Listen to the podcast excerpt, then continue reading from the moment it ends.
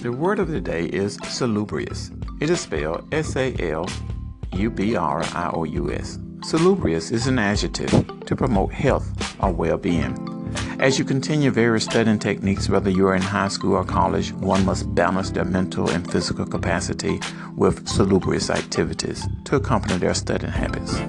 These salubrious activities, activities can entail relaxation periods of doing fun events or even exercise routine to relieve stress.